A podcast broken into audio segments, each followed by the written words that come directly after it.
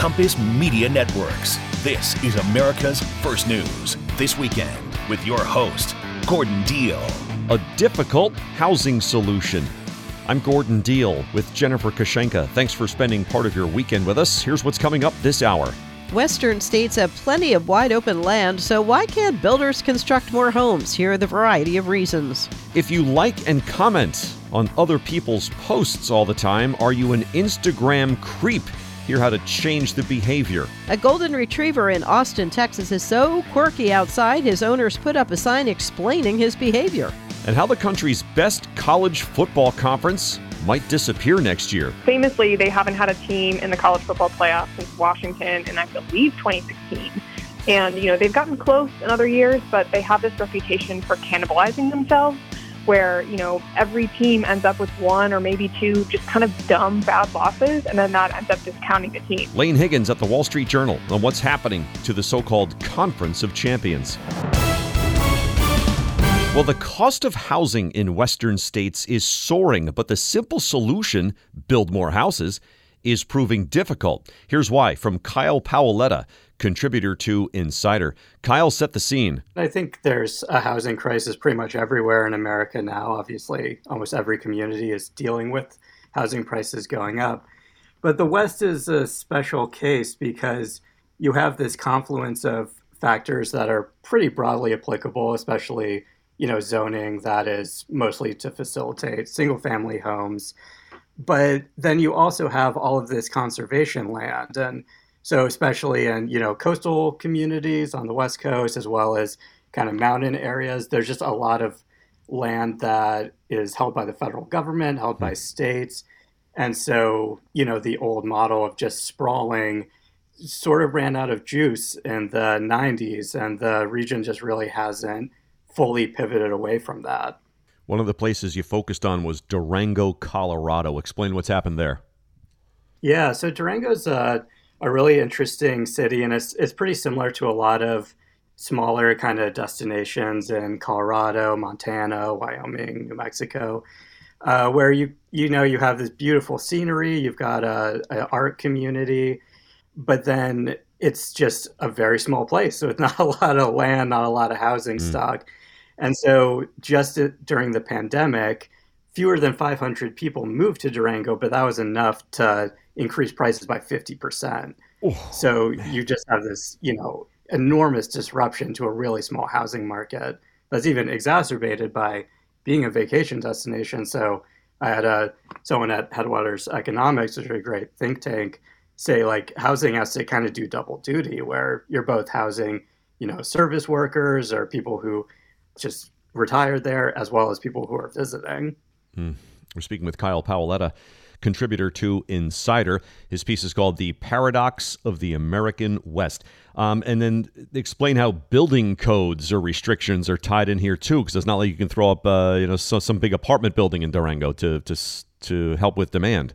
Right. Yeah. I mean, that city specifically, they they cap even apartment buildings are capped at three stories. So you know you're you're just really limited in, in, how much you can build, and and that's a problem that's true kind of across the West. I mean, in California, the state has done a ton of work to kind of overrule local zoning codes by making it easier if you're a certain distance to transit or if you have a certain amount of affordable housing, you can kind of just build taller than the zoning would normally mm. allow for but um, but yeah, I mean, almost every city grew by expanding after World War II, and there it, it's just been a real struggle to figure out how to. I think I say they're trying to retrofit density onto a really sprawling urban form, and it's just really complicated. How come cities like Houston and Minnesota or Minneapolis, as you point out in your story, were able to scale up supply? I think there, there's just been a, I mean, they're two pretty different cases. Houston famously has no zoning at all. Minneapolis, I think, has a, a much greater kind of political will behind it of eliminating single family zoning, making it easier to build duplexes and fourplexes basically everywhere. And another city that's done well is Seattle, is one of the few exceptions in the West that really has, at this point, a five, six, seven year commitment to reforming all of these policies, and and they've managed to stabilize housing mostly just by building density. Hmm. Um, but yeah, I think it, it requires a lot of political will, and then a lot of people I talked to for this said like we need some support from the federal government. I mean, federal policies, FHA loans, the interstate highways kind of created sprawl. We need to to change some things to, you know, create that federal support that makes the market easier for developers. We've got this uh, rising problem with homelessness now, based on some of this too, right? Oh, absolutely. I mean, I, I, it's been striking to me that you know Phoenix, Las Vegas, cities that are considered pretty affordable, especially compared to the San Francisco's of the world, have an enormous surge in homelessness, and it just shows that you you really do have to be building housing at every level of the market in every city in order to make sure that the people at the very end don't end up on the street. Thanks, Kyle. Kyle Paoletta, contributor to Insider. Coming up next, securing your child properly in the car.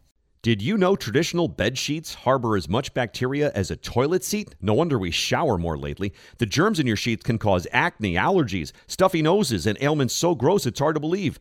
Those are fears, though, you can put to bed with Miracle Made bed sheets. Miracle Made uses silver infused fabrics inspired by NASA that are thermoregulating to keep you at a perfect temperature all night. My wife and I have them. We love them. Miracle Made is self cleaning, self cooling, luxurious, eco friendly bedding designed to protect your skin for more restorative rest.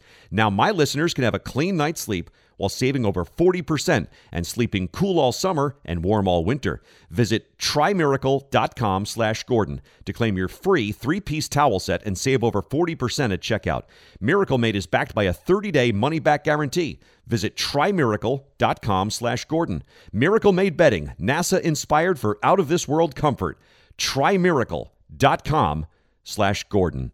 Thanks for being with us. Motor vehicle crashes are a leading cause of death for children. And updated annual data from the National Highway Traffic Safety Administration details just how dangerous it is for parents to secure their kids in improperly installed car seats. Since this is National Seat Check Saturday, we've got with us Ann Carlson, acting administrator of the National Highway Traffic Safety Administration. And what does the data tell us? Well, uh, over the decades, the stats are way better, and that's because we now use car seats. So I grew up in a time when we barely used seatbelts, let alone car seats for young children. But what we know about car seats is that they save lives.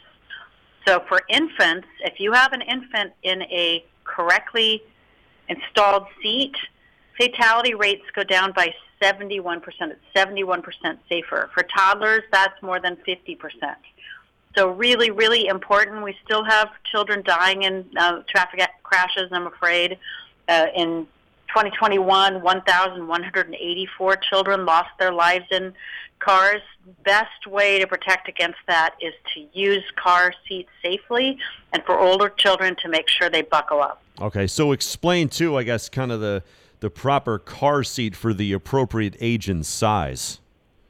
Sure. So for infants and toddlers, a rear facing car seat installed in the back seat is the safest.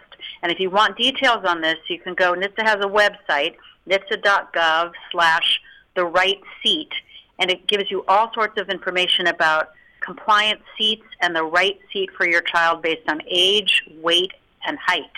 Once kids get a little bigger, they move into booster seats, really important to use booster seats because seatbelts are really designed for adults, and so they can come across the chest in the wrong place if you're too small. So one of the things we like to say is don't ask when can my child get out of a car seat. Instead ask how long can my child stay in a car seat because they provide so much protection. Wow. I know how critical uh, the, the, installation is. I, I, th- I, think when I was doing it, uh, it's been, I don't know, 15 years or so uh, like the local police department would do it for you and, and help. Is that still a thing? That is a thing this very week. So this Saturday, all across the country, police stations, fire stations have certified car seat technicians who can either install the seat for you or check to see that you have your seat installed correctly. So one another important stat about half of all car seats are not installed correctly, and then they don't provide the safety benefits Yeah. they're required to. So if you want to know where you can go, you can contact your city or county, or you can go back to that NHTSA website. That's nhtsa.gov slash the right seat and find a locality where you can go and get your car seat safely checked. We're speaking with Ann Carlson. She's acting administrator of the National Highway Traffic Safety Administration. We're talking about securing kids in car seats. Um, when you combine, I guess, today's car safety technology plus a properly installed car seat, I guess you're really helping yourself. Absolutely, and you're help. Most importantly, you're helping your child. Yeah. So the uh, the awareness campaign, I feel like we could do this story every year, if not uh, every month. Do we make inroads? We do make inroads, especially for young children, but we do know that a fair number of children who, as they get older, uh, do not stay in car seats, and those car seats provide a lot of safety. So, um, it just because your child is eight or nine years old doesn't mean they shouldn't be in a booster seat. And again, I keep repeating myself here, but if you go to the NHTSA.gov website slash the right seat, you can find what kind of car seat your child should be sitting in based on age, height, and weight. Another important thing to know, your child should be in the back seat of the car until they're 13 years old. Safer because of all sorts of developmental issues, skeletal issues, and, and so forth. So it's just not safe to be in the front seat until you're 13 years old. Is pretty much uh, every locale taking part in this safety week? all the way across the country. So again, you can check to see if your local fire department or police department is providing uh, that uh, certified safety technician to check whether your seat is safely installed or to put it in for you. Uh, and again, you can go to our website to figure out where you can go to get that safety check. Well, I remember a demonstration. Boy, that car seat's not even supposed to wiggle a, like a millimeter when it's installed. That's exactly right. And the and the rear-facing seats for infants and toddlers are the ones that are especially tricky. Uh, so really, really important. About again, half of all car seats are not installed correctly, and then you don't get the safety benefits that they provide. Thanks, Ann. Ann Carlson, acting administrator with NHTSA. How is it possible that the best conference in college football might not exist next year? Here's this weekend's Jennifer Kushinka. Is this the last hurrah? The Pac 12 is the hottest conference in college football early in this season, a conference that may not even exist next year. More from Laine Higgins of the Wall Street Journal. Laine, what teams are particularly hot right now in the Pac 12? Well, the hottest one by ranking is USC, but the hottest one that's on the rise might actually be Washington, uh, which is fresh off of absolutely dominating Michigan State on the road. I believe it was 41 to 7, so not a particularly close game. You know, there are two of the eight teams in the Pac 12 that are currently ranked, which is the most of any conference, and a bit surprising given that, you know, earlier this summer, all we were talking about was the Pac 12 imploding and maybe not existing next year. And the Pac 12 hasn't really been very good for the past few years either. That's right. I mean, famously, they haven't had a team in the college football playoff since Washington, and I believe 2016.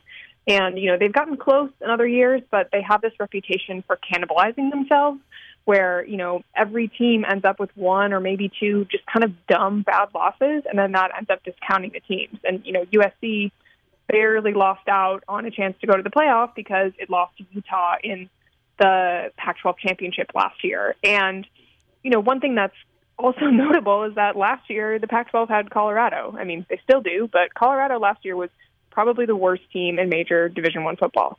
So, you know, won one game, and it was pretty abysmal at that. So they uh, definitely did not have a reputation for competence last year. And that has all changed thanks to Deion Sanders. Talk about what's going on at Colorado. Yeah, I mean, what he's pulled off there is nothing short of remarkable. I mean, he's selling out Folsom Field. He's getting college game day to go cover their game against Colorado State and Big Noon Kickoff, and just it's pretty remarkable. Even all the celebrities that are on hand to watch this Colorado team. So aside from just the excitement, the reason is that he has some really good players that he brought in, most via the transfer portal, which is you know a similar model to what he did at Jackson State as well, and he has them just showing off. I mean, it helps that his two sons are incredibly talented, just like their father. I mean, Shedeur is the quarterback, and he's having an incredible season so far. And Shiloh is a cornerback, and he had a pick six on Saturday against Colorado State. And, you know, it did sort of look like maybe Colorado State was going to pull out a win on Saturday and that maybe some of the shine of the prime era was going to wear off. But then, you know, after eight drives where they stalled, Shedeur leads a 98 yard, two minute drill and successfully scores and gets the two point conversion to tie up the game and go to overtime. So he's got this team believing they're resilient and, uh, it's a lot of fun because Colorado football, it's unclear how good they might be you know, three games is early. It's still in the overreaction part of the season, but uh, it looks like they might at least be a lot of fun and bowl eligible at the very least. We're speaking with Laine Higgins of the Wall Street Journal. Laine, we talked about Washington's success and being a little bit of a surprise, and they're one of the teams that's, uh, we'll say, defecting. What is going on with the Pac 12? well, that's at the moment, it is currently just Oregon State and Washington State, but even that looks uncertain because there's been a lot of internal squabbling over which schools have the right to decide the future of the conference. Um, so much so that Oregon State and Washington State actually brought a lawsuit and got a temporary restraining order to stop a board meeting with all the 12 presidents from happening because they don't, obviously, they're not a majority and they can be outvoted on mat- matters and they have a financial interest in, you know, continuing on the intellectual property and assets of the Pac-12. But currently, it's unclear how on earth they're going to play with just two teams. Theoretically, with NCAA rules, they have two seasons when they can, you know, be a two-team weird small conference before they would have to get back to the minimum of eight. But, you know, it's possible that maybe they can lure people or maybe they can convince teams from the Mountain West or the WCC. But it all is a little bit unclear. But the upshot is that four schools are going to the Big Ten, which happens to be four of the ranked Pac 12 teams UCLA, USC, Oregon, Washington. Four are going to the Big 12 Utah, Colorado, Arizona, Arizona State. And two more are going to the ACC, Stanford and Cal, which is pretty strange, but, you know, marriage of convenience, I'd say. That's this weekend's Jennifer Kushinka with Wall Street Journal sports reporter Laine Higgins. 30 minutes now after the hour on this weekend. Cereal was one of the best parts of being a kid. Remember that? But getting older, I had to stay away from all that sugar and empty carbs. Now there's Magic Spoon, a cereal with all our childhood favorite flavors, but high in protein and with less sugar. Their variety pack of four flavors includes cocoa, fruity, frosted, and peanut butter. This pack has zero grams of sugar, 13 to 14 grams of protein, and 4 to 5 net grams of carbs, with only 140 calories per serving. It's high in protein, keto friendly, gluten free, grain free, and soy free. I love that cocoa flavor and drinking that chocolatey milk at the end. Go to magicspoon.com slash morning to grab a variety pack and try it today. Be sure to use our promo code morning at checkout to save five bucks off your order. Magic Spoon is backed with a 100% happiness guarantee. MagicSpoon.com slash morning and use the code morning to get $5 off. Thank you, Magic Spoon, for sponsoring this episode. MagicSpoon.com slash morning. Thanks for spending time with us. Gordon Deal with Jennifer Kushinka coming up this half hour. Money challenges while planning a wedding. Also, accidental Instagram creeps. And the woman forced to put up her sign explaining her dog's behavior. We'll have that story in about 20 minutes. Well, sports leaders here and abroad are the latest to find themselves in sexual harassment scandals. Mel Tucker, football coach at Michigan State, has been accused of sexually harassing an anti rape activist working with his team. He's in the process of being fired. And Luis Rubiales, resigned as head of the Spanish Soccer Federation for kissing a player on the lips after she won the Women's World Cup. The player said the kiss was without her consent. Career ending moves from Julie Bauke, known as Julie on the Job.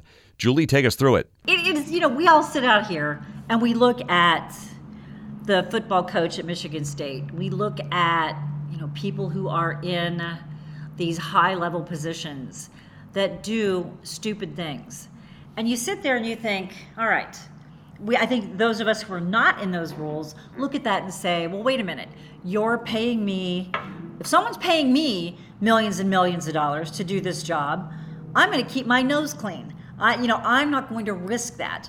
But there's something about power that is that I, I don't know, does it make people lose their minds?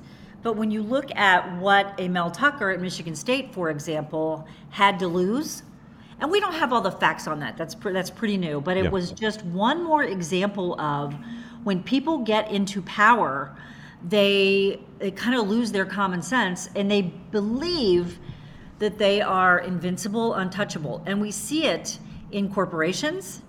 We see it in Hollywood.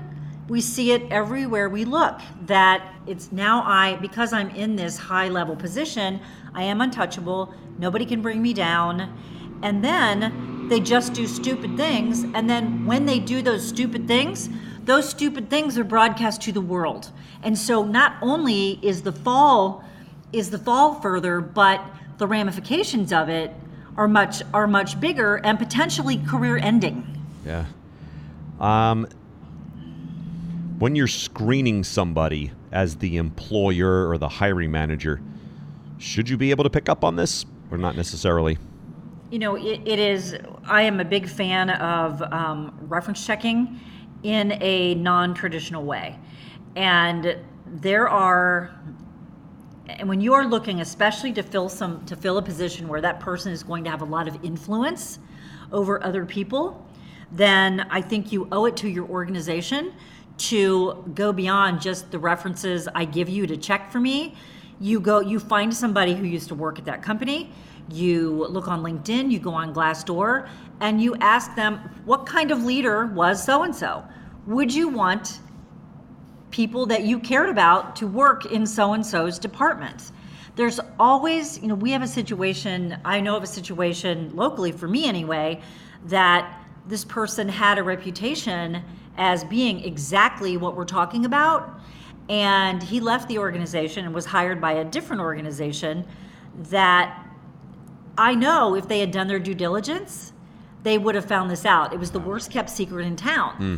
But because sometimes our propensity is, well, we don't know for sure what happened. It's one person's word against the other. And we and this is our buddy.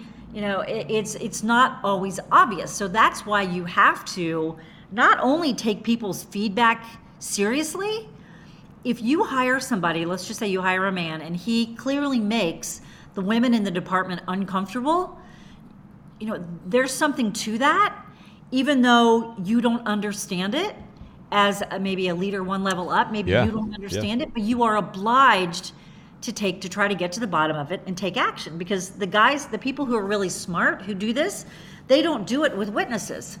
You know, they're Sure. you know, right? I mean, it's but but it is going to come out, and where it happens in this case with Mel Tucker, we don't know the whole story yet, of course, but in many of these situations, the biggest thing to watch out for here is he had influence over that woman's career.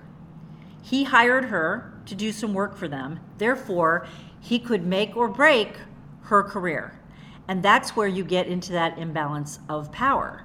And it's true whether it's men or women, it just happens to usually be men who have the power and then which require which then causes the people who they have power over to smile and suck it up because they don't want to lose their jobs. Thanks, Julie. Career expert Julie Bauke, known as Julie on the Job. A new study by NerdWallet finds 70% of engaged Americans say they're facing money challenges during wedding planning, and 54% of engaged Americans don't agree with their partner on financial goals.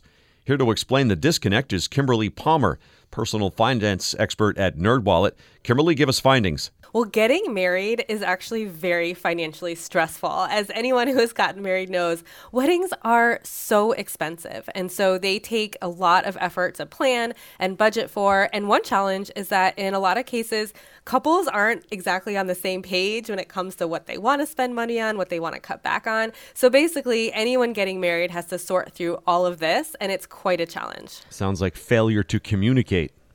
It is all about communication. I mean, really, the first step is to talk with your partner about what you really want, what you care about. For some people, it's going to mean scaling back on the number of people you invite so you can spend more on the food per person, for example, whereas other people want a huge party and, you know, spend less on other things. You could get married on a weekday, for example, or you could DIY some of your decorations. There's all kinds mm. of ways to save money. It's really all about what you want. I don't envy anybody who's getting married these days. It just seems so expensive, whether it's for the videographer or a DJ, the venue. I mean, plus, I, I presume, like most couples, maybe you're trying to save money for a house. It just seems impossible. I mean, what do these folks do? What, what, how do they even begin this discussion? Well, I think what you alluded to, the fact that people are also juggling other financial goals, really gets at the core of what's so challenging. Because, for example, when you get married, you might also want to go on vacation or buy mm. a home. And so you're juggling all of those priorities. And so it really starts with figuring out what is most important to you because you might have to cut back on some things just so you can make some other dreams come true. We're speaking with Kim Palmer, personal finance expert at NerdWallet. She's got a survey, or the company has a survey with regards to 70% of couples facing money challenges while planning a wedding. They're barely even off the ground yet as, a, as an official couple. Um, this one stat jumped out too, Kim 54% of engaged Americans don't agree with their partner on financial goals. Yikes.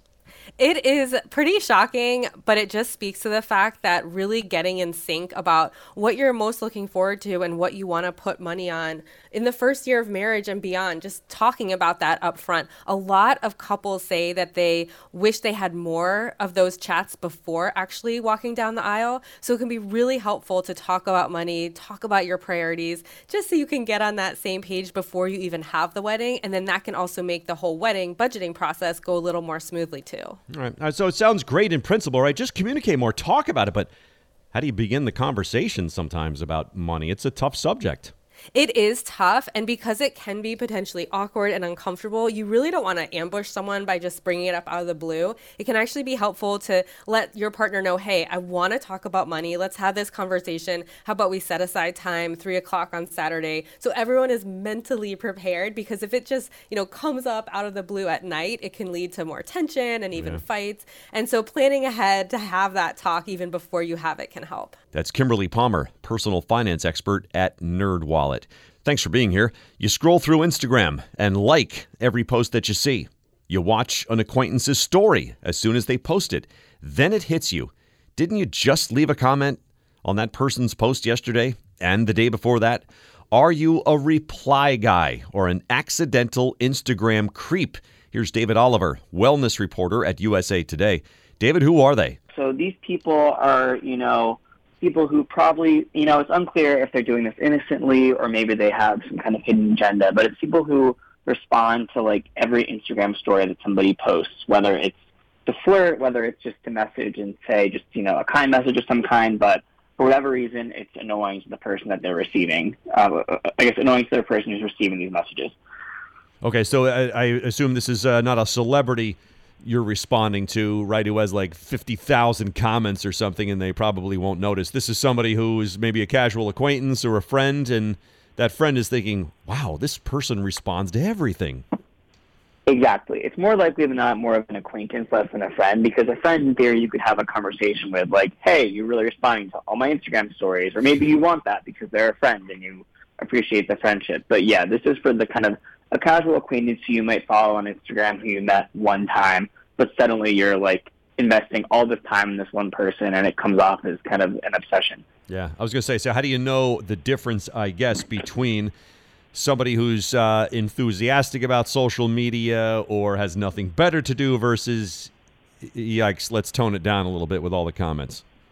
I think it depends on the context. If this is like your mom's best friend or something, or like a person that you met who you don't know super well, and they're doing it who maybe is of a generation who, you know, has less ideas of how social media works, it could be more innocent that way. If it's somebody in your peer group, it could be somebody who might be romantically interested or otherwise wants to get to know you and be in your life, but is coming on a little bit too strong. You kind of have to gauge a situation from there as it is and sort of figure out how to approach it from there. Is uh, one gender more likely to do this than another? I wouldn't say it's more likely for one gender or another. I think that the term has definitely I guess the term reply guy has come up as a, a type of person who fits into this, which is like a guy seeking the affection of maybe a woman or trying to flirt or coming off as creepy in some way by constantly responding to a woman's Instagram stories. This is also something in the gay community. Um, they're called pick me gays, um, people who, you know, seek attention from men this way as well. So I wouldn't say that it's a particular gender. It's not totally particularly gendered. Hmm. We're speaking with David Oliver, wellness reporter at USA Today. His story is called Are You an Accidental Instagram Creep?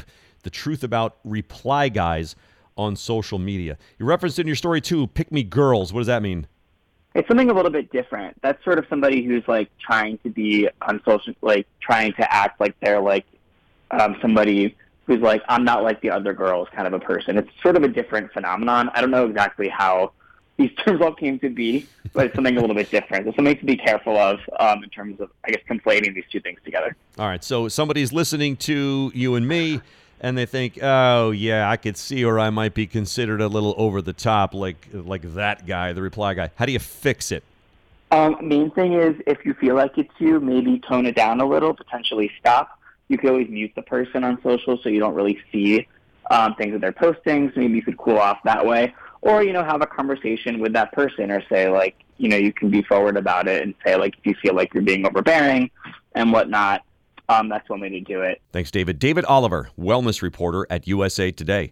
We'll finish with this. While he has become a regular sight for locals, he continues to catch visitors off guard with his unusual antics. A golden retriever named Huckleberry, who lives in Austin, Texas, enjoys spending his days chilling out on his owner's roof. His obsession with spending time up there caused a stir in the community at first, with neighbors constantly knocking on the door to let the owner know what he was up to. But the Daily Mirror says with every knock, the owner would have to spend 10 minutes explaining how he chooses to go up there and is not in danger from doing so. It prompted her to install a sign outside her house explaining Huckleberry's behavior hoping this would put an end to the constant knocks on the door. The sign reads, quote, Huckleberry is living up to his name and learned how to jump onto our roof from the backyard. Then it reads, We appreciate your concern, but please do not knock on our door. We know Huckleberry is up there. She says the knocking dropped to once or twice a week at this point, since some people still miss the sign when they're walking up to the house. That'll do it for this hour. For Jennifer Kushinka, I'm Gordon Deal. Thanks for listening to This Weekend.